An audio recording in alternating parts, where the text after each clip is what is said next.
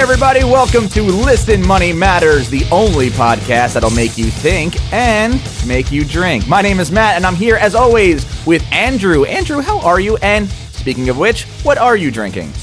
I am excellent, and I am drinking a Mission Omission Pale Ale. Uh, and I, I guess they call it the Omission because it's actually gluten free. And I was just curious, and it's very tasty. It's gluten free beer? Yeah, Really? And it's good? It's actually really good. It's surprisingly good. And it's got alcohol in it?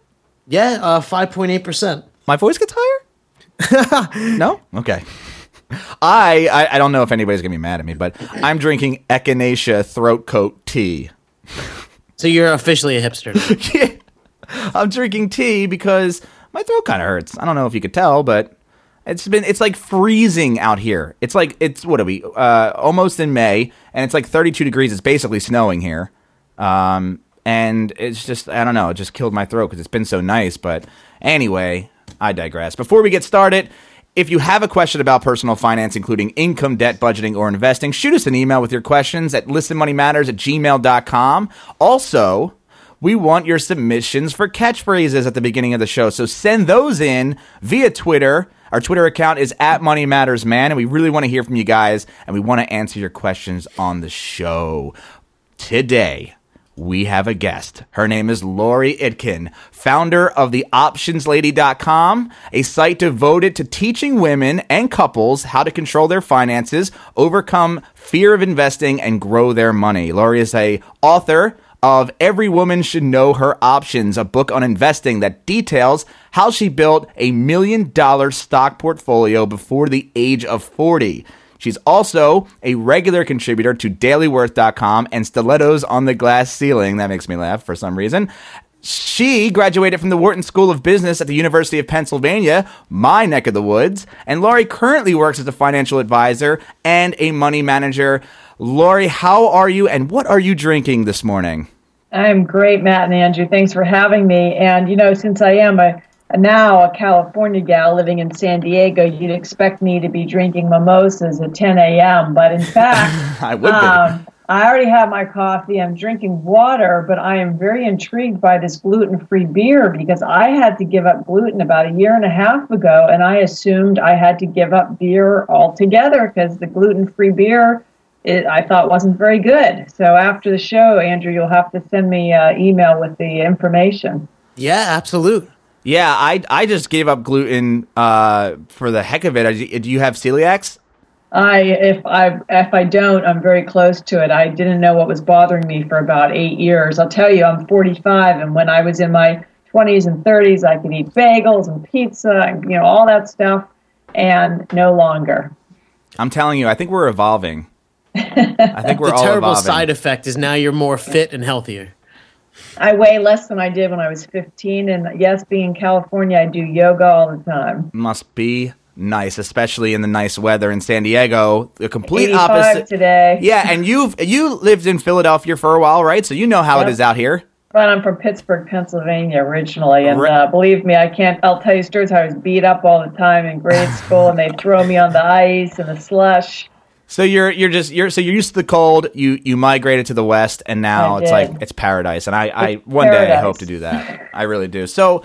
I want to start. I want you to tell us. This is a segment that we uh, started called "Better Know a Millionaire," and Laurie is a millionaire. So, how did you become one? Well, you know, people don't really like the answer, but it took a lot of time and being years of being frugal. I mean, you you look at most wealthy people. I mean, you even look at Warren Buffett. He lives very frugally. That really is the number one key. We all can do it. Live below your means. So the the story is that uh, when I was 24 years old, I was living in Washington D.C. I had already been laid off twice. All right, 24 years old, been laid off twice. My grandmother dies, gives me a $1,600 inheritance. And I decided instead of buying clothes and shoes that I desperately would want to do, as most 24 year old women would want to do, I bought 40 shares of Starbucks, and the rest is history. Wow, what made you buy Starbucks? Well, and this is what I tell people in my book. Every woman should know her options. You know, as a money manager, I'm managing, you know, multi million dollars, uh, and we always talk about diversification, but when you're just starting out, and especially for women, you know, buy a few shares of stock of something you know and you like. Okay, I mm-hmm. liked Starbucks was pretty new back then. I love the cafes. I love the the coffee. And as long as you don't put all your eggs in one basket, you start diversifying by, by buying a few shares of this company, a few shares of that company. After a few years, you've got a pretty good diversified portfolio. Wow. And you just kept pumping money into that. I kept, so I had no car. I lived in a crappy studio apartment. I had plastic furniture. And I thought the only way that I'm going to grow wealth is by controlling it myself. I can't rely on an employer after being laid off twice with a Wharton degree of finance right. from an Ivy League university. Yeah. And, uh, you know, so I started on a path where every job, um, you know, I was making $24,000 a year my first job, but every job, you know, I would open up the company sponsored retirement plan. I worked for a nonprofit, they have a retirement plan. And I just every paycheck put a little bit in. And then when I would get a raise at work or a bonus later in my career, the entire raise and bonus would go into a brokerage account. Wow. And then That's... I tell you, by the time I was 40, I had a million dollar portfolio. You just keep adding small amounts. There's compound interest. I teach this in my book. And there's diversification. And the most important thing is when you're young, in your 20s, you have to take risk you cannot grow wealth by leaving your money in a checking account or under a mattress. You must take risk. I absolutely agree with you there. So I'm curious. Um, when you were young, you know, before you were a millionaire, what'd you wind up spending most of your money on, and and has that changed? so uh, I got married at 39, and my husband still can't believe how frugal I am. Um, it, honestly, you know what? I know people like to spend money and they like nice things, but this is especially important for women. The sense of empowerment you get when you see your stock portfolio grow. And if you're smart and you don't throw all your money in, you know, a social media company or Tesla or whatever, if you really think about having money in different industries, some international, some domestic, some commodities, maybe a few little bonds, your money will grow over time. It may go up and down and up and down, but the secret is if you keep adding money. So I would look at my account and I'd say, would I rather pay $250 for this purse or would I rather be able to afford two purses eight years from now? And that's how I thought about everything. So uh, I don't know if you heard Matt snicker when you said uh, you mentioned Tesla. Uh, I, I, own Tesla, and I, it's done pretty good for me. What do, what do you have against uh, Elon Musk? Oh, I love him. I wish I wasn't married and he was single, but that's beside the point.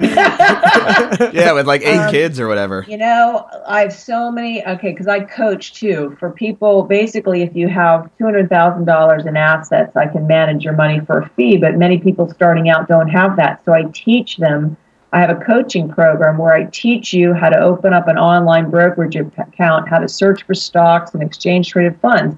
And I can't tell you how many people have wanted to throw everything they have into Tesla. Well, you're looking pretty smart right now. Uh, but you know what? What if Tesla was a total bubble and pummeled? You wouldn't feel very smart. So you can't, this is not the lottery. This is not gambling in Vegas. Mm-hmm. You cannot put all your money in one basket. So that's a you're just you're basically diversification. Absolutely not. It's the number one thing. And I mean, this is your investment strategy. Do you still? I mean, I'm I'm assuming you still invest. Of course, I so I mean I live the California lifestyle. The market opens up at six thirty. I get up, I'll check the markets, then I'll maybe I'll take an hour off, go to yoga class, you know, and then and then maybe I'll play squash at lunch. I have a very nice lifestyle, but I'm always checking the markets for my clients and for myself.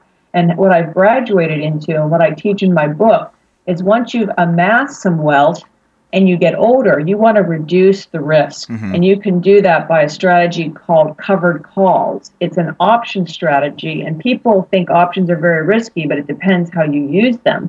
So you basically overlay this approach on a well diversified portfolio of stocks and exchange traded funds, and you generate income. I teach people instead of all these people they want to buy property and rent it out for income. Right. Well, I teach people how to rent out their stock. That's in chapter six of my book. And then in chapter seven of my book, I teach people how to get paid to wait to buy stock on sale.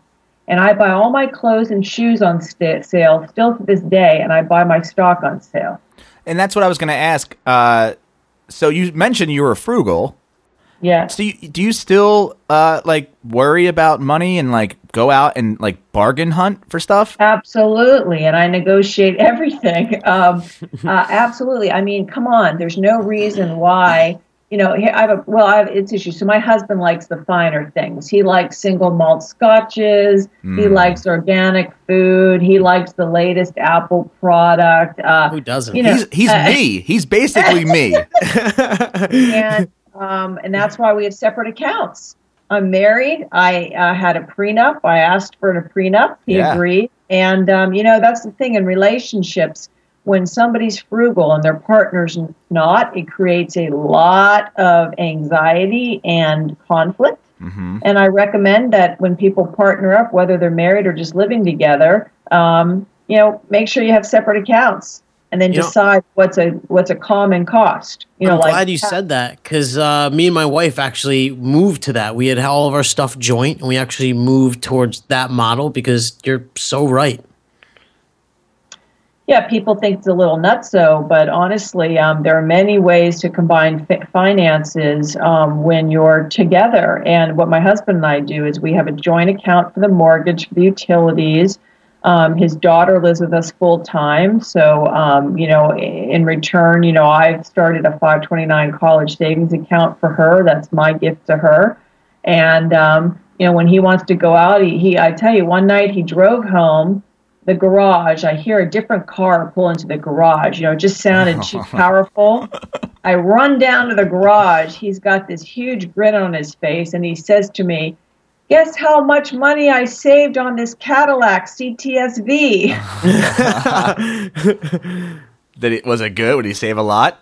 Oh my gosh. I mean, here I am. I'm a money manager, and he's mm-hmm. trying to like rationalize this. He says 0% financing.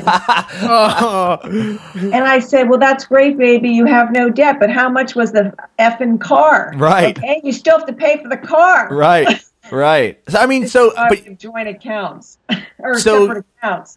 you don't you don't like do and you don't like buy any like extravagant top shelf I items sure for yourself? did. Okay. When I turned um, 40, wait, how old was that? Yeah, I think I was, oh no, I was 42, and I had to drive to LA a lot for a job. And uh, so I bought myself a used BMW entry level, the 128i. I was I bought it at CarMax, 13,000 miles on it, was 26,000 bucks, beautiful red leather. It's seven years old now. It's a 2008, so it was probably made in 2007 why would I need? I, I, if I if I had bought it new, it would have been fifteen thousand more. So I said to myself, do I want the new BMW or the old BMW? And that fifteen thousand, I can invest in the stock market, and it's going to grow. It looks like we're uh, developing a pattern here. The last guy we talked to also owned a BMW, and I owned a BMW, so we must all be in the same circle. The only difference is they have millions of dollars and you don't. Oh right. Oh right. And the other You- thing, the other thing about being frugal, everyone thinks, oh, you should own instead of rent. And I know where you guys live, especially if you live in, in New York too. You know, you may not have a choice. You may have to rent. But Uh-huh. this whole American dream of owning real estate, I don't buy into it at all. I refuse to own everything. When that was one of the other important decisions I made that I talk about in the book is that here I am, you know, in a corporate environment, you know, moving up the ladder, and I could certainly afford to buy a condo and I didn't want to because the thought of taking, you know, hundreds of thousands of dollars out of my stock brokerage account for a down payment made me want to vomit. All right, I gotta I gotta dig into this. Okay. I gotta dig into this because we're hearing. I, I just want to point out we're hearing from a millionaire that mm-hmm. buying a house may not be that great of an option. And I I bought a house and now I'm underwater and now I rent and I, I regret. I, I don't say I regret it. No, I regret it. I regret How buying. could you not regret it? Yeah, I mean, I regret buying, and you know, at the time, I bought it in 2008, of course. On uh, I I closed on October 3rd, So, uh, like what, four days after that, Black Monday. And, you know, just ever since then, it's been, you know, I've had this really high interest uh, rate for my house. And I got five years out of it and now I rent it out, but I still, I'm still underwater. I still don't make enough to cover it. And I'm, I was on board. I'm like, you know what? Why is renting so bad?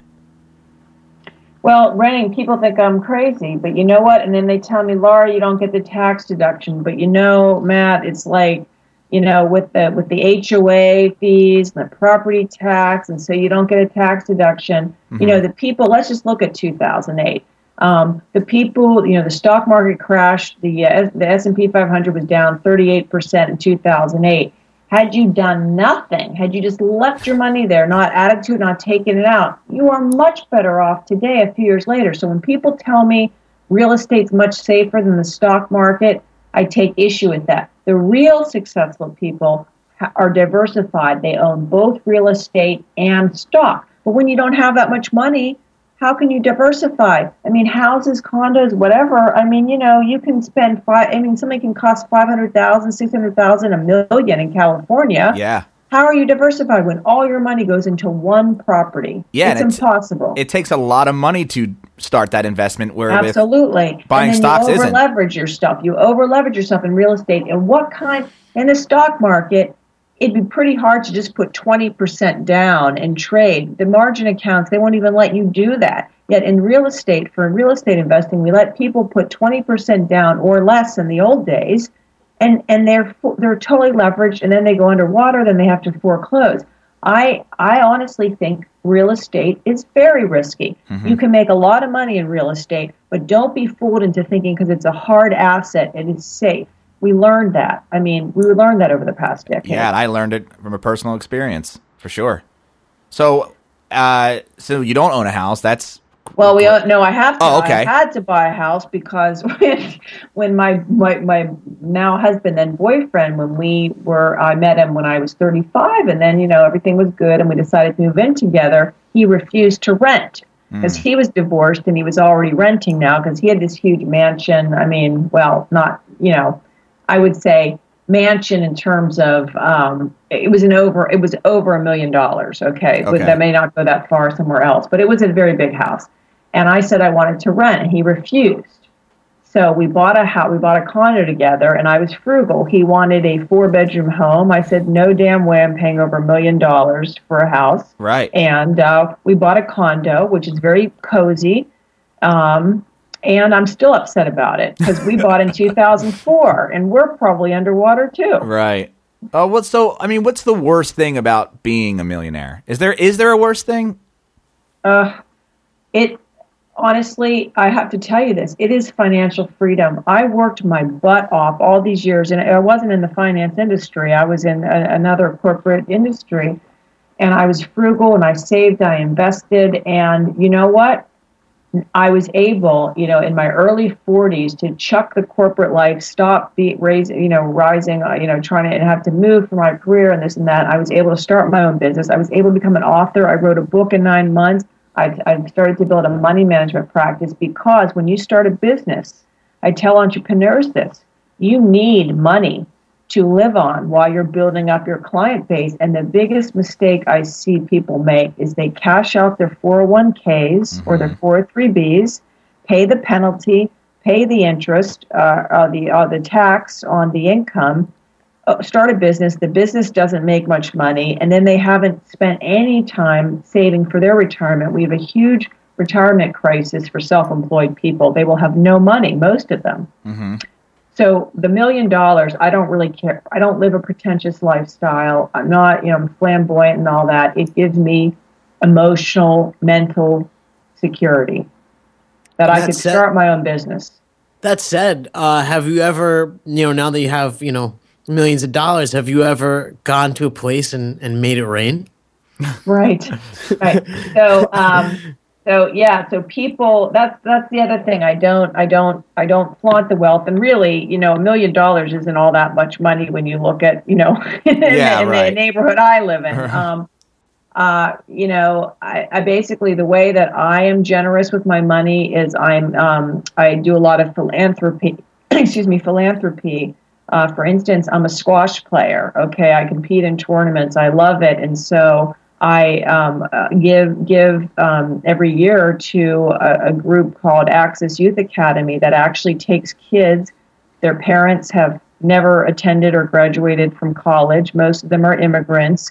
Um, and we teach them how to play squash. We teach them how to do community service, and we tutor them. And after all these years now, we've just had our second class of graduates, and these kids are getting like GATE scholarships, full scholarships to Ivy League universities to play squash. These are kids that are were you know political refugees from Africa, um, Q, illegal immigrants from Cuba. I mean, it's amazing. That's how I like to spend my money to help people and be generous.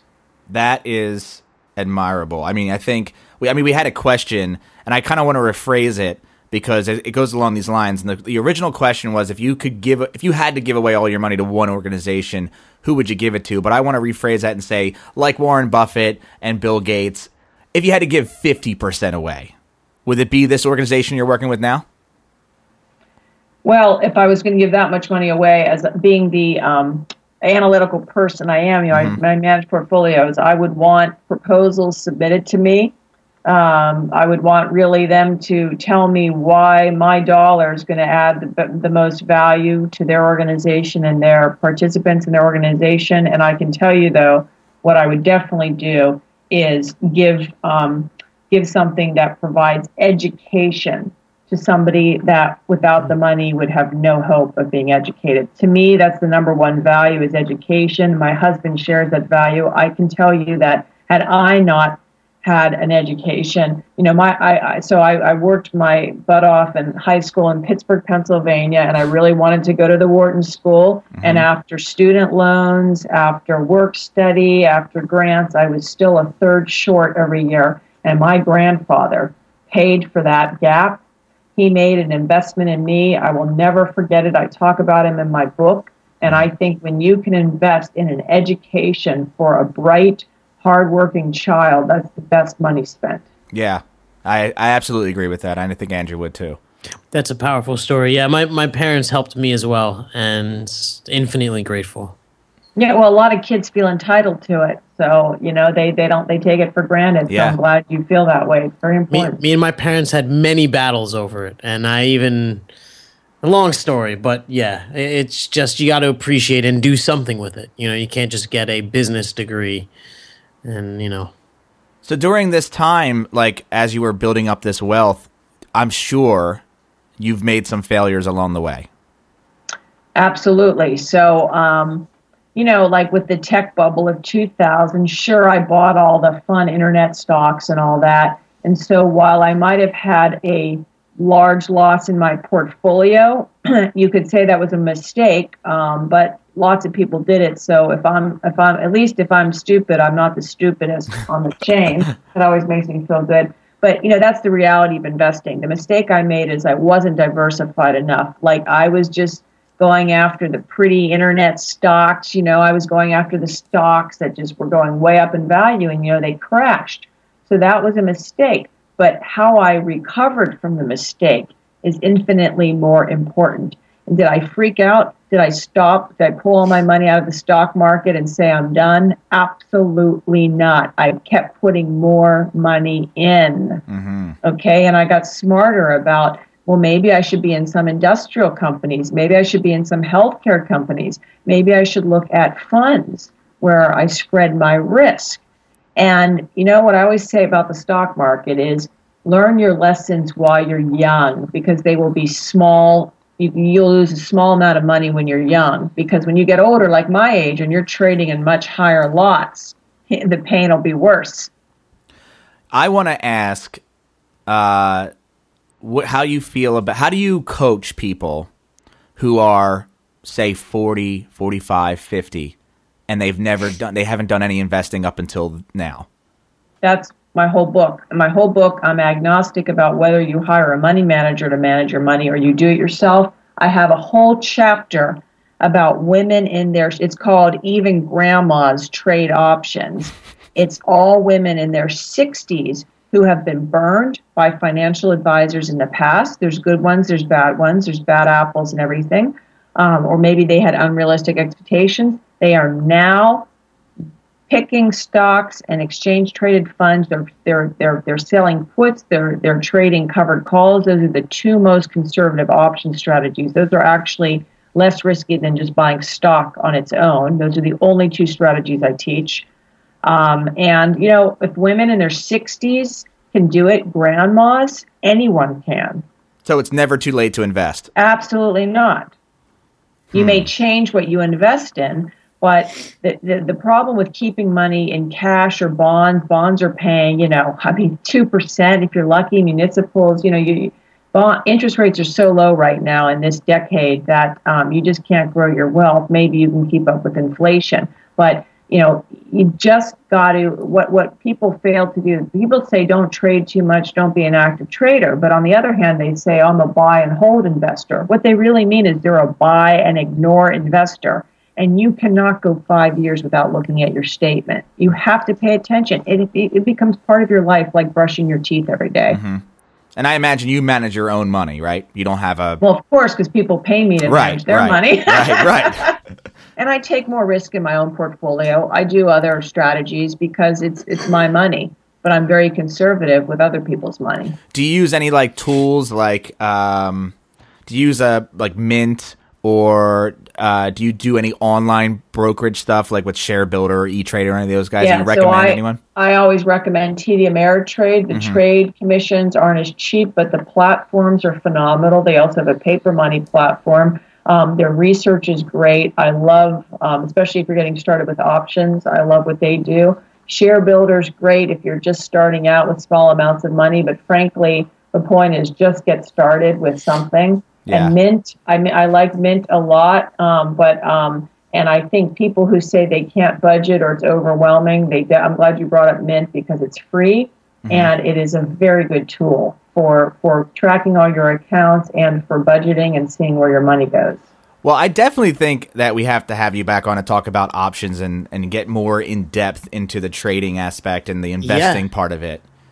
Yeah, I would love to. Yeah. And um, again, if people are interested, you know, the, the, the least expensive way to work with me is buy a copy of my book. And it, it despite the title, men like it too. It's the same strategies as just talk. You know, I just tell it from a woman's perspective. And they can and, um, get that on uh, Amazon or wherever? They can get on Amazon, but if they order from my website directly, I sign the book and send them free shipping anywhere in the U.S. And, and that's, so that's uh, theoptionslady.com. Right. So to wrap things up, what's the single most important thing you've learned about uh, yourself or money after becoming a millionaire? the single most important thing is that um, no matter what your background, no matter what you know your IQ, it doesn't matter. You need to be in control of your money. You need to know where it is. You need to know what to do with it. You need to educate yourself because nobody cares more about your money than you do. Mm-hmm. That's a very good lesson, and I would absolutely agree with that. And so your website is theoptionslady.com, and they Correct. can find your book there. It's Every Woman Should Know Her Options. You got it. And where else can people find you online? Are you on any social networks? Oh, of course. I'd have to be. At link. I'm on LinkedIn. I'm on Facebook. The Options Lady has a Facebook site. Um, Twitter, it's Laurie underscore Itkin. Um, and I haven't. I, am avoiding Pinterest. I refuse to go on it. I don't need another network. I I love Pinterest, but yeah, it, it can get overwhelming for sure. Well, Laurie, thank you so much for being on the show. We really, really appreciate it. Thank you. It was fun. Hope to be back. Yeah, thank you. And guys, thanks for hanging out with us today. And remember, if you have any questions and you'd like us to answer them, please email us at listenmoneymatters at gmail.com. We really want to hear from you guys. And if you like the show, please leave us a review on iTunes or Stitcher or wherever you listen to the podcast, whether it's on our website or wherever other crazy networks we happen to be on. And we mentioned Mint. Laurie likes Mint we wrote a book called Mastering Mint that help you uh, learn the ins and outs of using this free tool, and you can find it at masteringmint.com. Just enter the promo code podcast, and you'll get five bucks off. And last but not least, if you want to learn more about personal finance and money management, we're always writing new stuff and posting up new episodes of this show at listenmoneymatters.com. So that's it. Laurie, thanks again for hanging out with us. And Andrew, I'll see you in the future. Later, man. All right, later, guys.